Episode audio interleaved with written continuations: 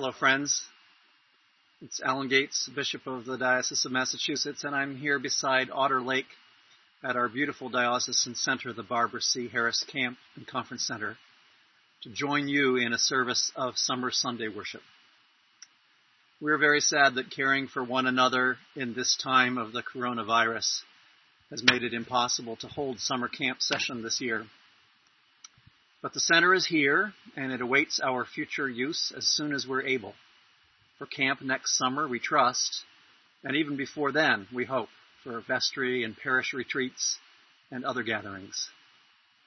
The hospitality of the Barbara C. Harris Center is a very great gift, and whether you are a member of a Diocese of Massachusetts congregation or a friend from elsewhere, this beautiful place is here for you.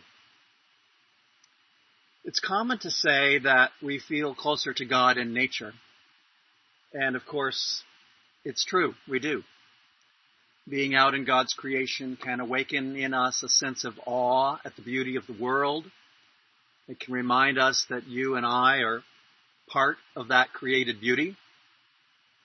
Being out in God's creation can help calm us down, connecting us to the rhythms of the world it was evening, it was morning the first day. It was evening, it was morning the second day. There's a peacefulness about the rhythms of creation. And being out in God's creation can help us put things into a larger, wider perspective. Turns out that Jesus tells a lot of stories, parables we call them, in which Jesus uses aspects of nature to teach us something about God. As a rabbi, Jesus was a good storyteller. Rabbis are always telling stories, and they have a tradition, it's called Midrash, in which they imagine even more details about stories in the Bible, stories about the stories.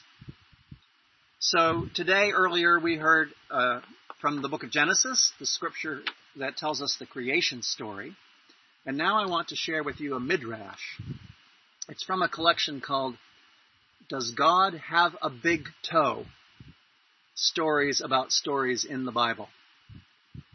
The author is Rabbi Marc Gellman, and the book was published back in 1989 by HarperCollins. So this story is called The First New Year. And Rabbi Gellman imagines some more things that happened at the time of creation.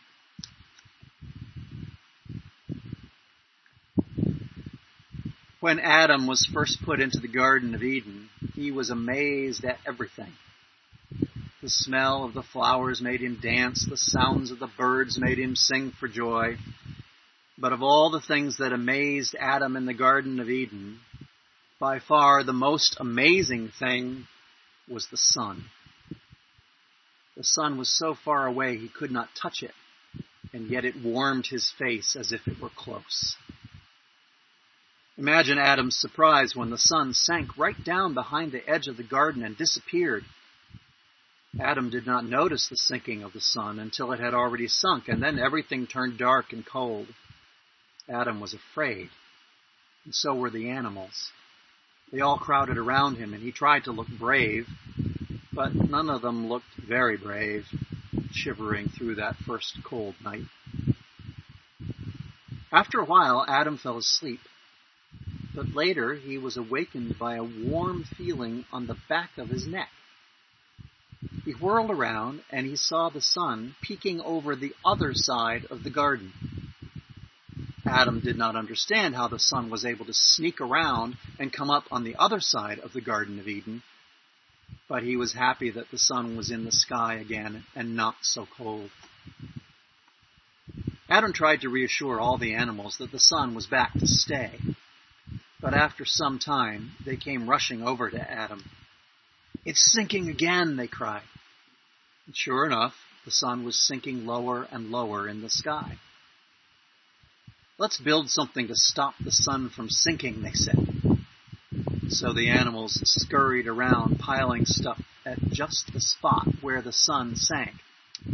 They hoped that the sun would hit their pile of junk and stop at the edge of the Garden of Eden just before it sank and everything got cold again.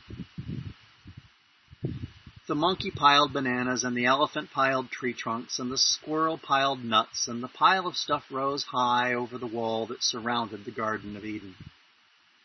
But then the sun sank just right behind all that stuff and it was dark again and it was cold again and the animals were frightened again. Then God explained to Adam that the sun would sink again and again and again, and that there was nothing that he or the animals could do to stop it. But God also said that there was nothing to worry about, because in a few hours the sun would rise again over the other side of the garden. God explained to Adam that separating the sinking and rising, and sinking and rising of the sun was something called time. And God explained to Adam that the time from one sinking to another sun sinking was one day. And the time of seven sun sinkings was one week. And the time of four weeks of sun sinkings was one month. And the time of twelve months was one year. Do you understand? God asked Adam. Sure, said Adam, who actually had no idea what God was talking about. What Adam thought was this after one day, I'm all right because I still have six others before the week is over. And after the week is over, I'm okay because I have three other weeks before the month is over. And then I have 11 other months to use up. So Adam went on about his work in the garden. Days and weeks and months went by, and Adam marked them all, but did not think much of it. Until one day Adam noticed that 11 months and three weeks and six days had all been used up. And then it hit him. I have used up all the time. What am I going to do now? Tonight the sun will sink and it will never rise again because it is the end of time. I'm going to have to wander around in the dark and it's going to be cold all the time and I'm going to trip over things. Oh Lord, what will I do now? On that last day of the last week of the last month of the year, Adam said goodbye to the animals. He called them together near the big tree in the middle of the garden and said, I don't know if I will see you tomorrow because I don't know if there's going to be a tomorrow. Before the sun sinks for the last time, I wanted you all to know that you were good friends. If I did anything to hurt you in any way, I'm sorry, and I hope you will forgive me. The animals all hugged Adam and each other and bunched up together because they figured that they would soon be cold. And they cried a little as they watched the sun sink for the last time behind the edge of the garden.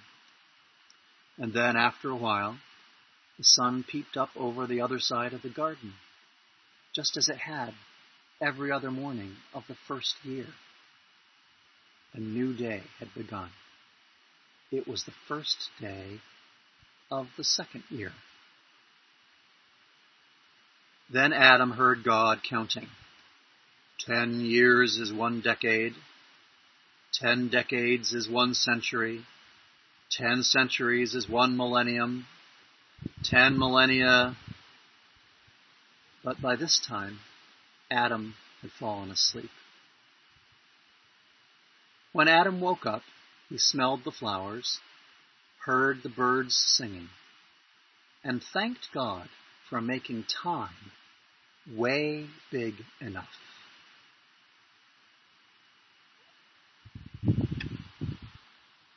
So, in our own world right now, the coronavirus pandemic has made lots of things very strange and sometimes scary. This has been going on for a long time, much longer than we imagined when it first got started. So we might feel a little bit like Adam and the animals and wondering when the sun was going to come back, wondering if the sun would come back. They did. Trying to look brave, sometimes shivering in the night, and feeling very anxious. And we might feel like that. God told Adam that things would be okay. God said that separating the sinking and the rising and the sinking and rising of the sun was something called time. And that time was in God's hands.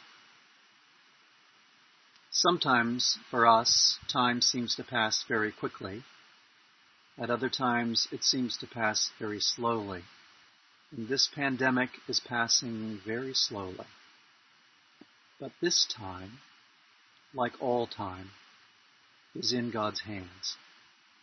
And our lives, like all lives, are in God's hands. The rabbi's story reminds us that when it's night and we're feeling anxious, we should remember that the sun is going to rise again. As Christians, we believe that Jesus' resurrection extends that story. When Jesus rose like the sun, God was promising that even when the saddest possible things happen, even then there will be a sunrise and there will be a new beginning. Right now, I'm glad to remember that promise. So, from the story, the animals hugged Adam and Eve together and bunched up together because they figured that the sun would soon be gone and they would be cold, and they cried a little as they watched the sun sink. But then, after a while, the sun peeped up over the other side of the garden just as it had every morning of the first year, and a new day had begun. So, get with someone that you care about and hug and bunch up together and maybe cry a little because there's a lot of sadness right now. But then look around at God's big and beautiful world and remember this thing called time and that it is in God's hands and wait for the sun to rise again. Thank you for joining us at camp today for service. We look forward to seeing you here in person one day.